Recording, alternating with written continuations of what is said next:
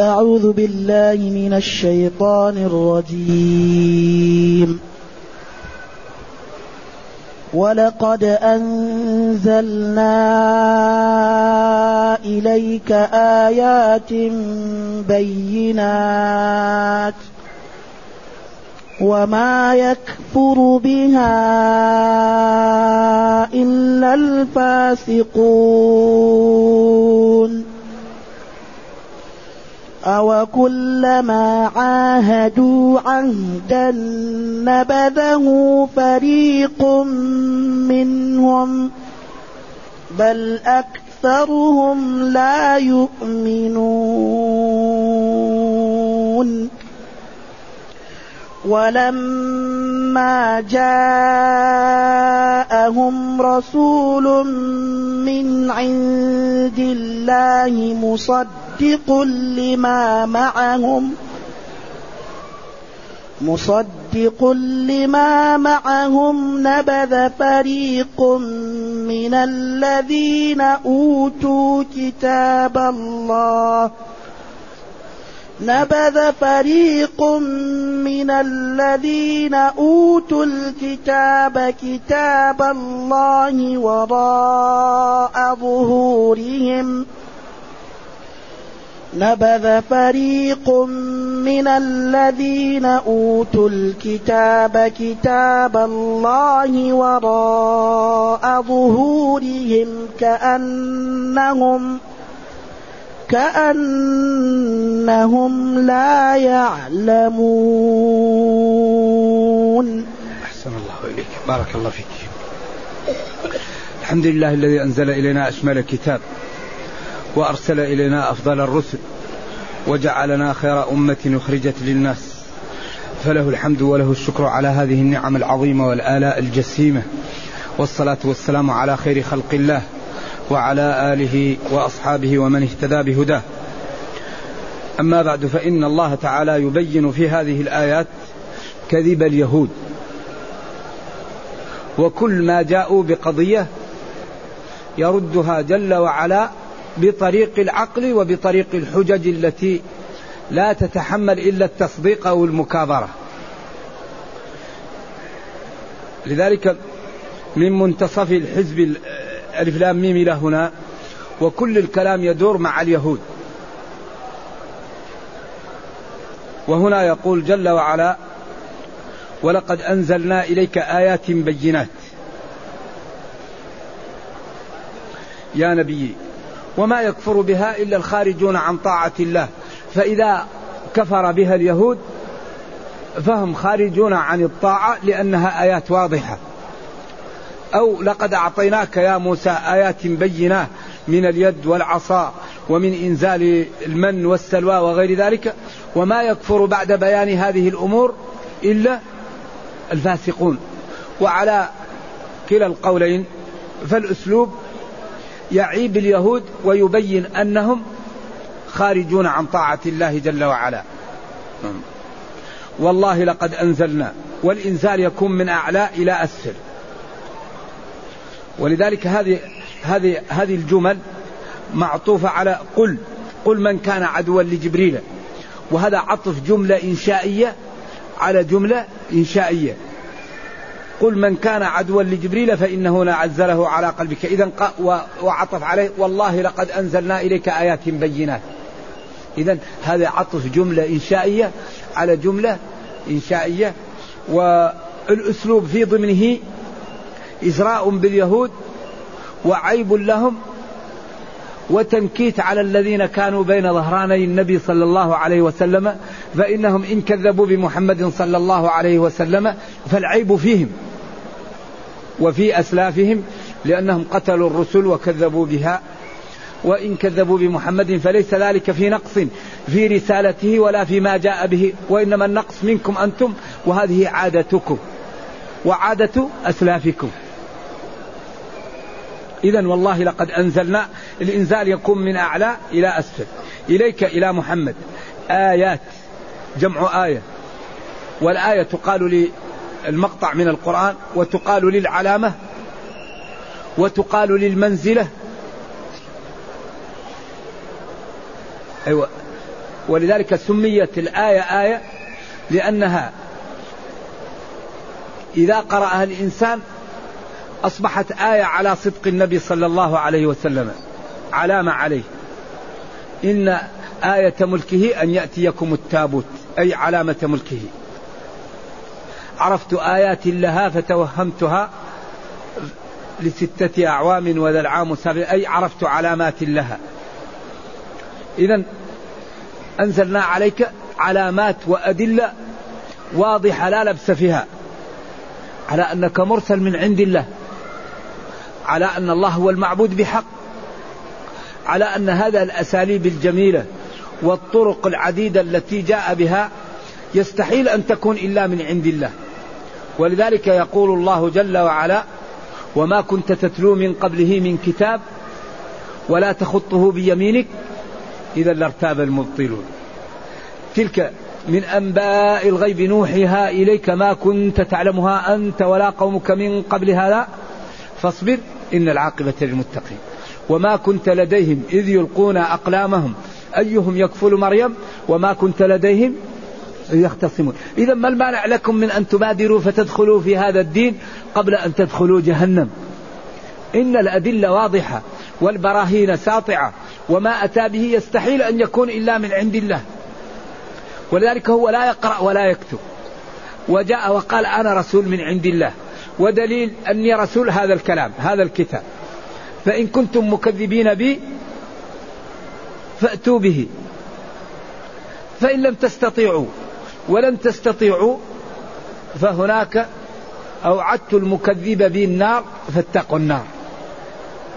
أدلة وبراهين ساطعة لا تقاوم. آيات بينات في الأخلاق في الآداب. في التربية في الأحكام في الصحة في الإدارة في جمع المال في التعامل مع الصديق في التعامل مع العدو. تبيانا لكل شيء آيات بينات. لا يوجد شيء إلا وهو مبين في هذا الكتاب. حتى إنه لا يعلمنا كيف نمشي في الطريق. ولا تمشي في الأرض مرحا مرحا. إنك لن تخرق الأرض. ولن تبلغ الجبال طرق يا أخي امشي في الطريق عدل. الجبل أطول منك ولو دعست على الأرض ما يمكن أن تخرقها. يا مسكين تأدب. ولا تمشي في الأرض مرحا إنك لن تخرق الأرض. انتبه يا, يا, يا عبد الله انتبه. لو دعست برجلك وضربت بالقوة لن تخرق الأرض. ولو سمخت بأنفك لن تبلغ الجبال طولا إذا يا أخي انتبه.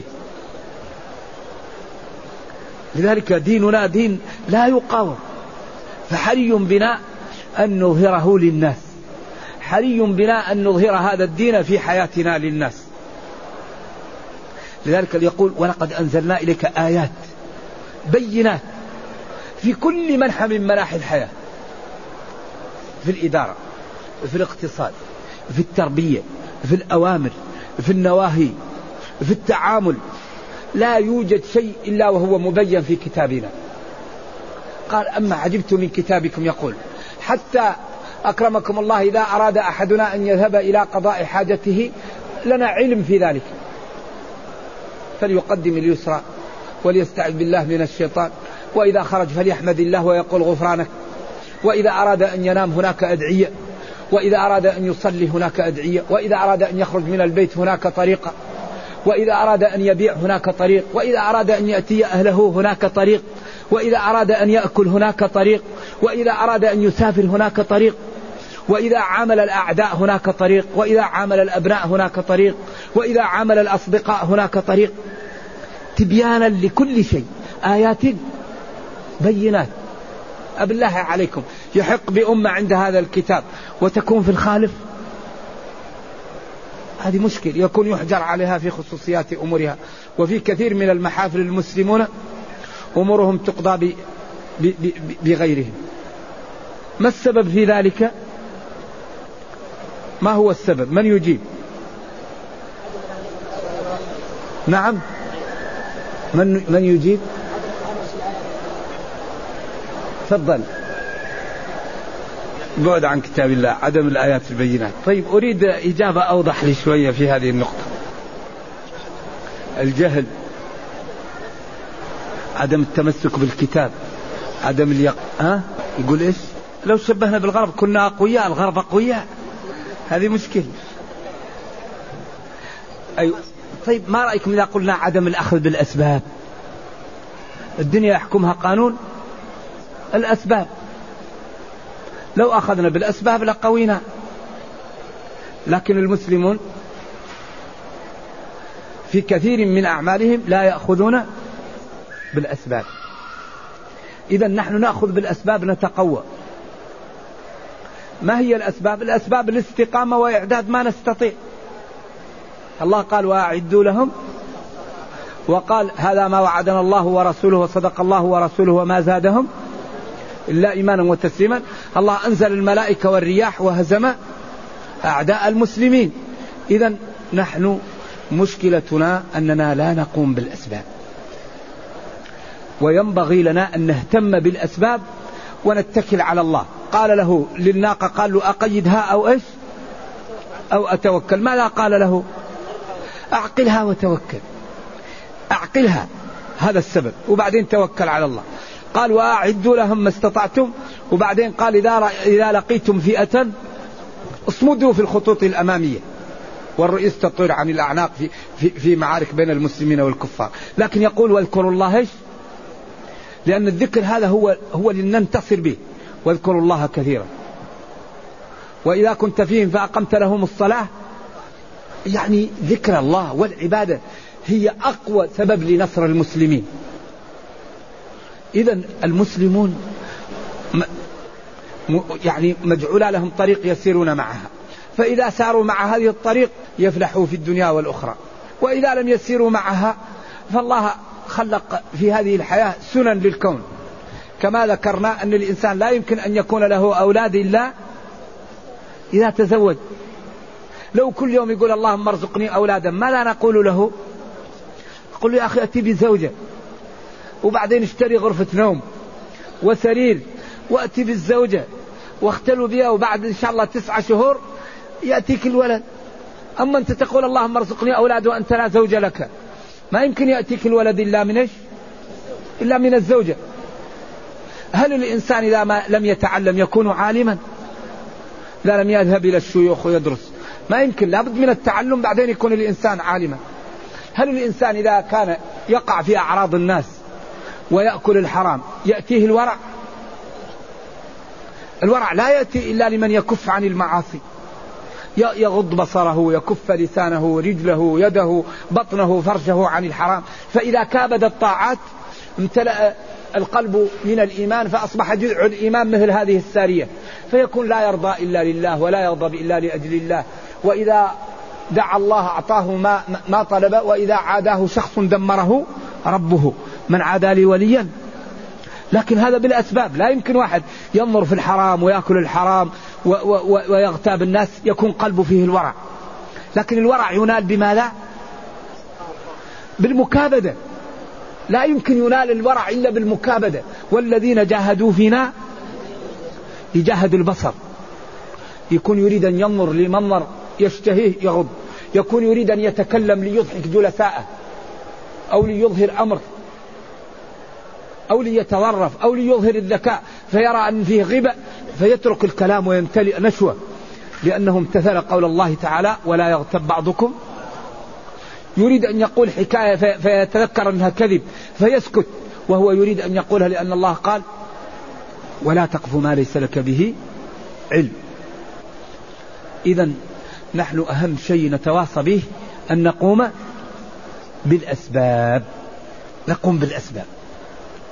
جماعة منا يتعلمون جماعة يعبدون. جماعة يشتغلون. كل وكل واحد منا يشتغل في ما لا فيما يحسن لأن التخصصات وخصوصا في هذه الأزمان مهمة جدا. في واحد يحسن القراءة. في واحد يحسن التجارة. في واحد يحسن إصلاح ذات البين. في واحد يحسن قيام الليل. في واحد يحسن الدعاء. فينبغي أن كل واحد منا يشتغل فيما يحسنه. فلذلك نترقى. ولذلك مالك رضي الله عنه لما كتب له عبد الله بن المبارك يا مالك أنت جالس في المدينة والناس في الثغور إيش هذا؟ ما هذا؟ وأرسل له رسالة يعاتبه فيها.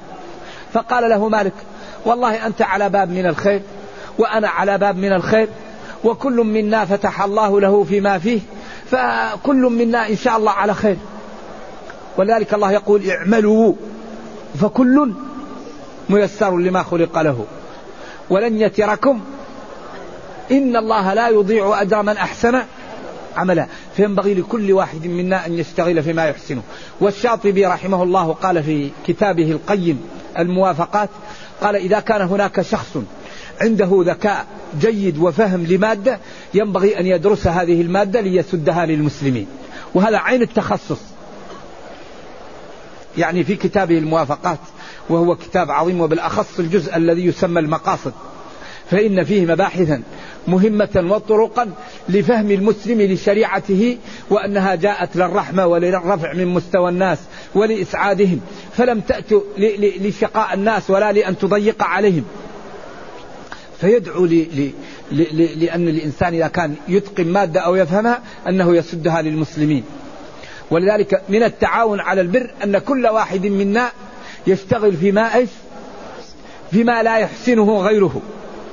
فإذا فعلنا هذا ارتفعنا و و وسدنا غيرنا وأصبحنا قدوة للأمة. وإذا كان كل واحد يجعل اللوم على الآخر ويرى أنه هو مصفح عن المعاصي فعلوا الله يهديهم. طيب الله يهديك أنت. ليش أنت ما تقوم؟ وهم فعلوا وهم فعلوا. طيب وأنت؟ ولذلك ينبغي لكل واحد منا أن يقيم الدين في نفسه. لا تكلف إلا نفسك. ولو شاء ربك لآمن من في الأرض كلهم جميعا أفأنت تكره الناس حتى يكونوا مؤمنين؟ إن عليك فالمسلم أهم شيء يقوم به أن يكون هو مسلما في نفسه ويقيم الدين ويتمثل هذا الكتاب. لأننا إذا تمثلنا هذا الكتاب أسعدنا الله في الدنيا والأخرى. فإن من تمسك به لن يضل ولن يشقى. ومن أعرض عنه فقد ضمن الله له العيشة الضنك في الحياة الدنيا وأنه يوم القيامة يحشر أعمى. قال فمن أعرض عن ذكري ليس من قلة المال ولا من قلة الولد ولا من قلة الجاه من مما يقع في صدره من الضيق ومن الألم ومن الشعور بعدم الراحة. ولذلك الذي يريد أن يعرف طهارة هذا الدين وجماله يذهب إلى الكفار ويعايشهم قال عمر رضي الله عنه لا يعلم قيمة هذا الدين إلا من عرف الجاهلية. هؤلاء في ضيق وفي كرب وفي نجاسة وفي تعاسة المسلم في طهارة وفي انشراح وعنده عقدة ما بعد الموت محلولة. هم دائما عندهم عقدة ما بعد الموت. طيب أنا إذا رحتينا أذهب؟ نحن عندنا من منتهية فريق في الجنة؟ انتهت. وكل مشكلة عندنا كل كل قضية محلولة في الكتاب. لا توجد قضية إلا وهي محلولة في ديننا. إذا لما لا نظهر للناس جمال هذا الدين في حياتنا؟ ولما لا نتمثله؟ ولما لا نعطي الوقت لفهمه؟ عمر جلس على سورة البقرة 12 سنة. عمر رضي الله عنه. ولما حفظها يقال إنه نحر جزورا. وابنه جلس عليه ثمانية سنين. عمر يجلس على سورة البقرة 12 سنة.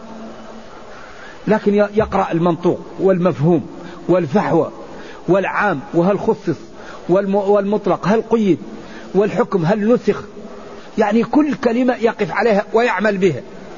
كان الواحد منهم إذا إذا تعلم عشر آيات لا يتجاوزها حتى يعمل بها. لا يعتبرون يعني آه، التعلم إلا بالعمل. فتعلموا العلم والعمل جميعا. إذا هذه آيات بينات وما يكفر بها إلا الفاسقون. ولذلك هذا القرآن نور وبركة وهدى وكل شيء مبين فيه. وهو جاء يدعو لثلاث كلمات. الله معبود بحق والنبي مرسل من عند الله صلى الله عليه وسلم ووعد المصدق به الجنة وأوعد المكذب به النار. هذه الجمل الثلاثة تأتي بمئات الأشكال في القرآن.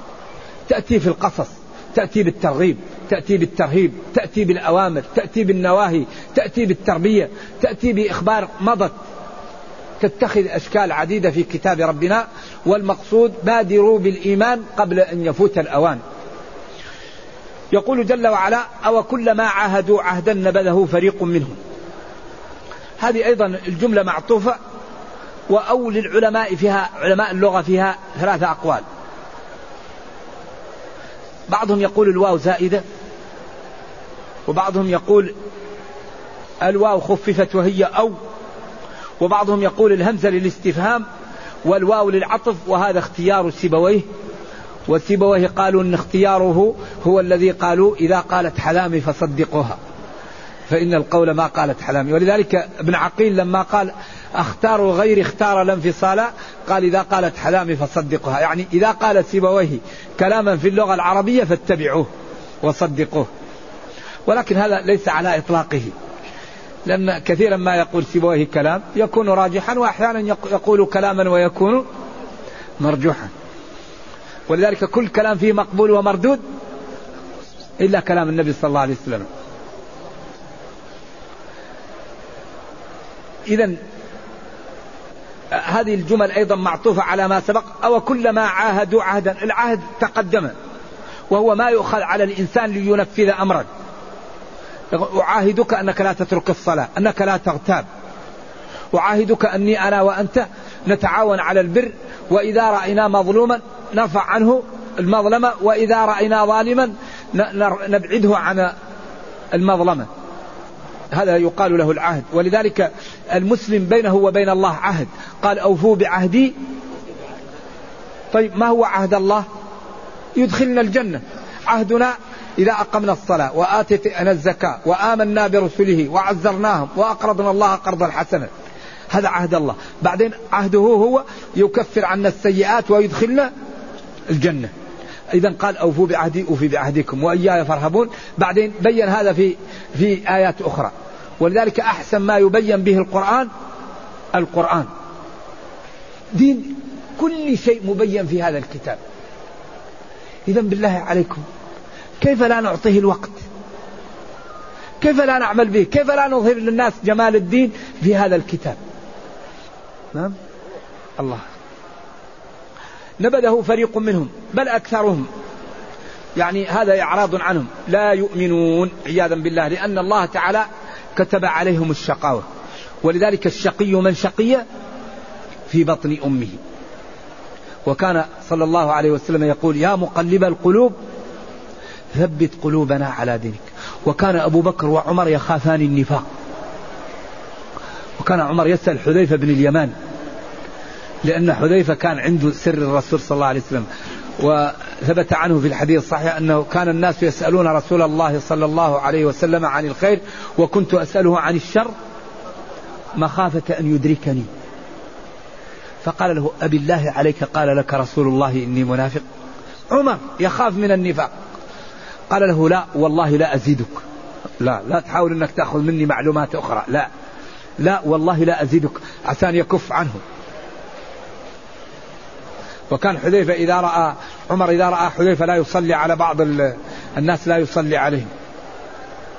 وعمر لأن الرسول صلى الله عليه وسلم كان رفيق بالمسلمين. قال له كيف تصلي على بنو أبي؟ والله قال لك استغفر لهم ولا تستغفر لهم. قال خيرني ربي واخترت أن أستغفر لهم وسأزيد على السبعين. صلوات الله وسلامه عليه. أخذ بظاهر اللفظ. حتى أنزل الله عليه ولا تصلي على أحد منهم مات أبدا. بعدين كف ولذلك الله يقول وكان بالمؤمنين أيوه. عمر يلبب ويقول له كيف تصلي عليه؟ ولما جاء أبو هريرة عنده حذيان النبي صلى الله عليه وسلم وقال له كل من رأيت وراء هذه الأكمة بشره بالجنة عمر يضرب أبو هريرة في في صدره أبا هريرة في صدره حتى أسقطه وجاء أبو هريرة يجهش بالبكاء. قال له ما حملك على هذا؟ قال يا رسول الله يتكي للناس صلوات الله وسلامه عليه. كان رجل ممتلئ يعني إيمانا ومحبة للمسلمين والخير. ولما جاء النبي صلى الله عليه وسلم وعنده نساء من قريش سكتنا. فضحك النبي صلى الله عليه وسلم قال وما يضحك أضحك الله سنك قال هؤلاء كنا يرفعن أصواتهن عندي. فلما جئت سكتنا. قال يا عدوات أنفسكن تهبنني ولا تهبن رسول الله. قالوا أنت شديد والرسول صلى الله عليه وسلم رفيق بنا. قال إيه يا ابن الخطاب؟ ما رآك الشيطان سالك فج لا سلك فجا آخر من يوم ما دخل في الإسلام وهو يعني ما يهمه حتى يعلي الإسلام. ولذلك رضي الله عنا وعنهم. ولما جاءهم رسول أو كلما عهدوا عهدا بل أكثرهم لا. ولما جاءهم رسول من عند الله مصدق لما معهم وهو محمد صلى الله عليه وسلم نبذ فريق من الذين أوتوا الكتاب كتاب الله وراء ظهورهم. وبعدين قوله وراء ظهورهم يعني أنهم لم يبالوا به وتركوه لأن الذي وراء ظهرك لا تراه ولا تعبأ به. كأنهم لا يعلمون وهذا وصف لليهود لأنهم لما جاء القرآن وكان مصدقا للتوراة تركوا التوراة ولم يعملوا بها واتبعوا كما سيأتي الضلالات. نرجو الله جل وعلا أن يحمينا وإياكم من الضلال وأن يوفقنا وإياكم لما يحبه ويرضاه ولعلنا نتوقف الليلة في هذه الدروس المباركة على أمل إن شاء الله أن تستمر في وقت لاحق. والله يوفقنا جميعا ونوصيكم ونفسي بتقوى الله وبإكرام المسلمين جميعا. الطيب تكرمونه لأنه طيب والبطال تكرمونه لإزالة البطالة عنه. ولا وما كان الرفق في شيء إلا زانه.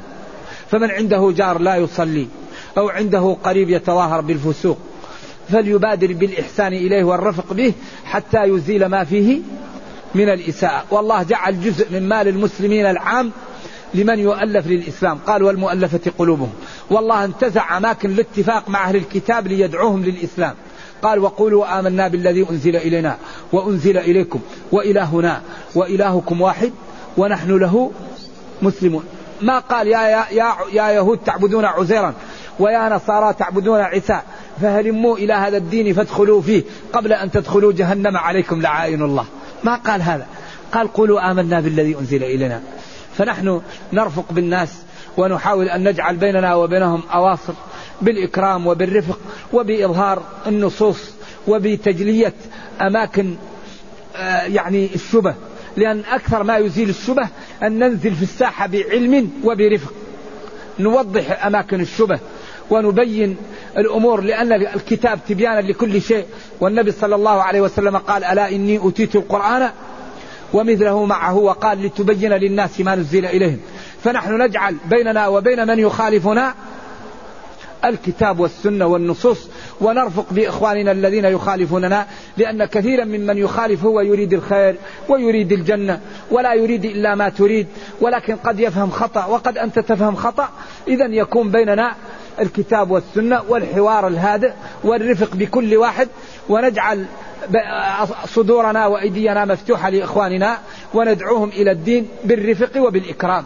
وصلى الله وسلم وبارك على نبينا محمد وعلى آله وصحبه. والسلام عليكم ورحمة الله وبركاته. نعم. المؤلفة قلوبهم لا. نعم. المؤلفة قلوبهم يعطوا من الزكاة. وهم بعضهم يقول الكفار الذي يراد إدخالهم في الإسلام وبعضهم يقول الذين لم يدخل الإيمان في قلوبهم كمسلمة الفتح. الذين أعطاهم النبي صلى الله عليه وسلم وبعضهم لم يتمكن الإيمان من قلبه. فكل من تريد أن تدخله في الإسلام أو تقوي إيمانه تعطيه من الزكاة حتى تجره للدين. ولو كان غني. نعم. لأن الله قال إنما الصدقات لمن؟ والمساكين. بعدين قال والمؤلفة قلوبهم. إذا المؤلفة قلوبهم غير الفقراء.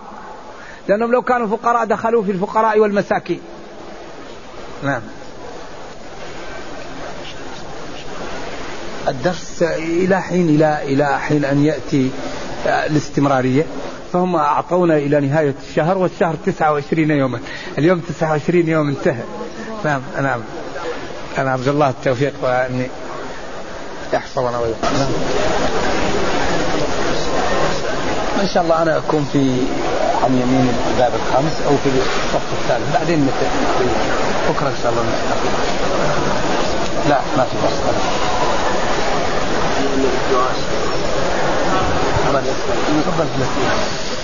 بارك الله فيكم وأحسن الله إليكم. يقول هذا السائل فضيلة الشيخ هل هناك مؤلف يعني مؤلف؟ هل هناك كتب في بيان إعجاز القرآن الكريم تنصحون بترجمته لمن هو أهلا لذلك؟ يصلح لدعوة الكفار خصوصا في الغرب الذين لا يؤمنون إلا بالمحسوس. هناك كتب في إعجاز القرآن ومن أحسن من كتب فيه من المحدثين محمد عبد الله دراز في كتابه النبأ العظيم. وأقوى من كتب في الإعجاز هو الخطابي في رسالته القيمة إعجاز القرآن. ثم رسالة الباقلاني إعجاز القرآن. وهي فيها صعوبة ومقدمة فيها رسالة علمية. الذي يريد أن يقرأ إعجاز القرآن يرجع إلى هذه الرسالة. ولعبد القاهر في كتبه أشياء جيدة وأجمع من كتب في إعجاز القرآن السيوطي في كتابه معترك الأقران في إعجاز القرآن وهو مطبوع ومتداول في المكتبات. وفي فصل في كتاب الطراث للشيخ يحيى اليماني رحمه الله. في الباب الأخير كتب عن الإعجاز كتابة قيمة جدا وهو أدق من كتب عن الإعجاز. أيوة الطراز يحيى اليماني في المجلد الثالث. والكتاب مطبوع وإن كان طبعته نادرة. والإعجاز وفيه رسالة علمية لكنها ذكرت الأمور. والإعجاز الحقيقة هو يعني برهان رسالة النبي صلى الله عليه وسلم. نعم. أحسن الله إليكم. يقول هذا السائل ما هو عمل المسلمين ما هو عمل المسلمين تجاه الكفار الذين يطاولون على رسول الله صلى الله عليه وسلم؟ الكفار كفار. ليس بعد الكفر ذنب. وأكبر اللي يفعل المسلمون تجاه النبي صلى الله عليه وسلم من يفعل الكفار. لأن الرسول صلى الله عليه وسلم قال قل إن كنتم تحبون الله فاتبعوني. وقال من يطيع الرسول فقد أطاع الله. ولكن الحقيقة يعني ينبغي أن تصان يعني حرمات والإسلام ومشاعر المسلمين وينبغي للمسلمين أن يكون لهم آه، تجاه هذا عمل وهو الاستقامة على الدين. الذي يريد أن يضاد هذا الفعل أن يستقيم هو على الدين. وأن يظهر للناس جمال الدين وأن يتبع محمدا صلى الله عليه وسلم. فالقضية ما هي قضية عاطفة. العمل الجاد حيال ما فعلوه في في هولندا في آه، الدنمارك أن كل مسلم يتبع النبي صلى الله عليه وسلم اتباعا حقيقيا فيتمثل الدين ويظهر للناس جمال الدين في حياته. هذا الرد المباشر عليهم. الرد المباشر عليهم أن كل واحد منا يتوب من المعصية. إذا كان يرابي يتوب من الربا. إذا كان يفعل الفاحشة يتوب منها. إذا كان يغتاب يتوب. إذا كان يعق والديه يتوب. إذا كان ينام عن صلاة الجماعة يتوب. إذا كان يساعد على الظلم يتوب ويظهر الدين. هذا هو الرد الفعلي المباشر المنتج على هؤلاء القوم. أن كل واحد منا يتمسك بالدين ويبذل وقته وجاهه للرفع من مستوى الإسلام والمسلمين. هذا الرد العملي. أما يكون ردنا عاطفي وهؤلاء هذا ما في. وإنما أنت تستقيم وإذا استقمت راح يتأثر بك كل من يراك. المسلم المستقيم لا يقاوم. المسلم المستقيم الفهم المسلم المتقي الفهم. هذا النوع هو الذي تريد به الكفار ما كانت تريد بمحمد صلى الله عليه وسلم. وإذ يمكر بك الذين كفروا ليثبتوك أو يقتلوك أو يخرجوك. ونحن ينبغي أن نكثر هذه النوعية. المسلم المتقي الفهم. المسلم احتراز من الكافر. المتقي احتراز من الفاجر. الفاهم احتراز من المغفل. نريد أن نكثر بين الأمة مسلما متقيا فاهما. هذا الذي يرد على هؤلاء. وثقوا تماما أن المسلمين لو تمثلوا الدين لدخل أولئك في الإسلام. لأن هم يريدوا أن تسعد دنياهم و و و وأن يكون عندهم الأمن والازدهار وهذا يأتي بالإسلام. الله ماذا يقول؟ ولو أن أهل القرى آمنوا واتقوا ما هو أغنى بلد؟ هذا البلد. ما هو أكثر بلد أمن؟ البلد هنا. لماذا؟ لأجل الدين. ولو أن أهل القرى آمنوا واتقوا لفتحنا عليهم بركات من السماء والأرض ولكن كذبوا. أغلب الفتن والحروب والمجاعات سببها المعاصي. أغلب المشاكل تأتي من المعاصي. ظهر الفساد في البر والبحر بما كسبت أيدي الناس. قل هو من عندي أنفسكم. إذا إذا أردنا نتقوى نستقيم على الدين. ومن الاستقامة على الدين ما لا؟ أن نعد العدة لأن الله قال وأعدوا وقال فليحذر الذين يخالفون عن أمره أن تصيبهم فتنة. لأن إذا استقمنا على الدين لابد أن نعد العدة. وأن نتعاون وأن ننبذ الخلاف وأن ننبذ كل وسائل الضعف. لأن هذا من إيش؟ من العمل بالدين. لذلك هي أمور مرتبة على على بعض. و و والذي يضر المسلمين هو المعاصي. المعاصي. شؤم المعاصي يكون في العمر ويكون في المال ويكون في الولد ويكون في ولد الولد. فأضر شيء على الإنسان المعاصي. المعاصي تقسي القلب. المعاصي تميت القلب. المعاصي تجعل على القلب الراني. تجعل على القلب كأنه كالكوز المجخي. فلا يخاف الله ولا يستمع القرآن ولا يترك شهوة ولا يذهب ويتعب نفسه لطاعة فيهلك نفسه لأن المعاصي هي اللي تسبب قساوة القلب فإذا قسى القلب لا يخاف العبد فإذا لم يخف لا يترك المعاصي ولا يفعل الطاعات فيهلك. أما الذي يذكر الله يحيا قلبه فيستنير فيترك المعاصي ويعمل الطاعات فيرتفع فإذا دعا الله أعطاه. وإذا عاداه شخص دمره ربه من عادى لي وليا فقد آذنته بالحرب. لكن هذا يحتاج إلى ماذا؟ إلى مكابدة. لأن الدنيا نعم. إيش؟ الولي الذي يتقي ويستقيم قال الله تعالى ألا إن أولياء الله لا خوف عليهم ولا هم يحزنون. الذين آمنوا وكانوا يتقون. الذي يؤمن إيمان حقيقي ويترك المعاصي ويفعل الطاعات. هذا هو الولي. أما هذاك الملهم نعم. التقوى هو الولي. هو الذي يجعل بينه وعذاب الله وقاية. كمن يمشي في أرض فيها شوك وقزاز وما عنده أكرمك الله حذيان. فلا يقع قد يضع قدمه إلا حيث يقع بصره. ذلك التقى. إذا كان إنسان في محل فيه حفر وأشواك ما يمكن أن يضع رجله إلا إذا نظر للمحل اللي يضعها فيه. هذا هو التقى. التقي هو الذي إذا أراد أن يتكلم يخاف. هل الكلام جائز وغير جائز؟ يعني يخاف من ربه يتقي يتقي يتجنب المعاصي. لا هذه الطاعة قد الإنسان يكون يصلي ويصوم وإذا رأى واحد يقول له يا خبيث إذا رأى هذا يقول له أنت اشبك فيك وهذا فيك وبعدين يلطش هذا وكل اللي أخذ في الصوم يؤخذ منه بعد ساعة عياذا بالله. من ما تعدون المفلس فيكم؟ ولذلك الطاعة إذا لم يكن الإنسان يرشد لها هي تضيع ف ف ف ولذلك الذي يرشد هو اللي يكون رصيده كثير. الذي يصوم لكن لا يتكلم على الناس لا يفعل المعاصي.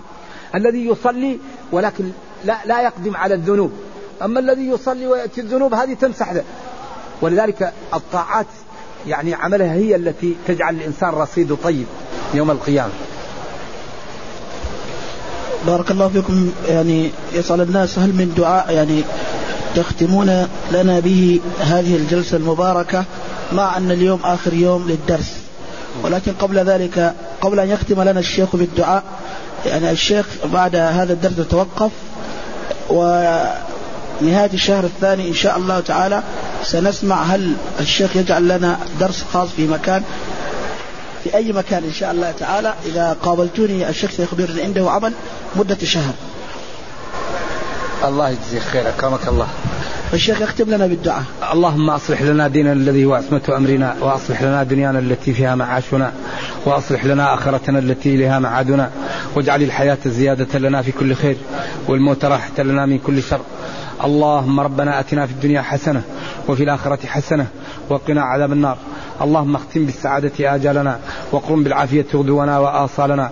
واجعل إلى جنتك مصيرنا مآلنا يا أرحم الراحمين. اللهم إنا نسألك أن تحفظنا وتحفظ جميع المسلمين. اللهم احفظ المسلمين في كل مكان. اللهم احفظ هذا البلد اللهم احفظ هذا البلد حكاما ومحكومين رجالا ونساء صغارا وكبارا. اللهم اكفه شر أعدائه. اللهم انصره. اللهم ثبته على هذا الدين. واحمه كيد أعدائه. اللهم إنا نسألك أن ترد أعداء المسلمين عنهم وأن تقوي شوكة المسلمين وأن توحد صفوفهم. وأن تجعلنا جميعا من المتقين. إنه خير مسؤول والقادر على ذلك. وصلى الله وسلم وبارك على نبينا محمد وعلى آله وصحبه.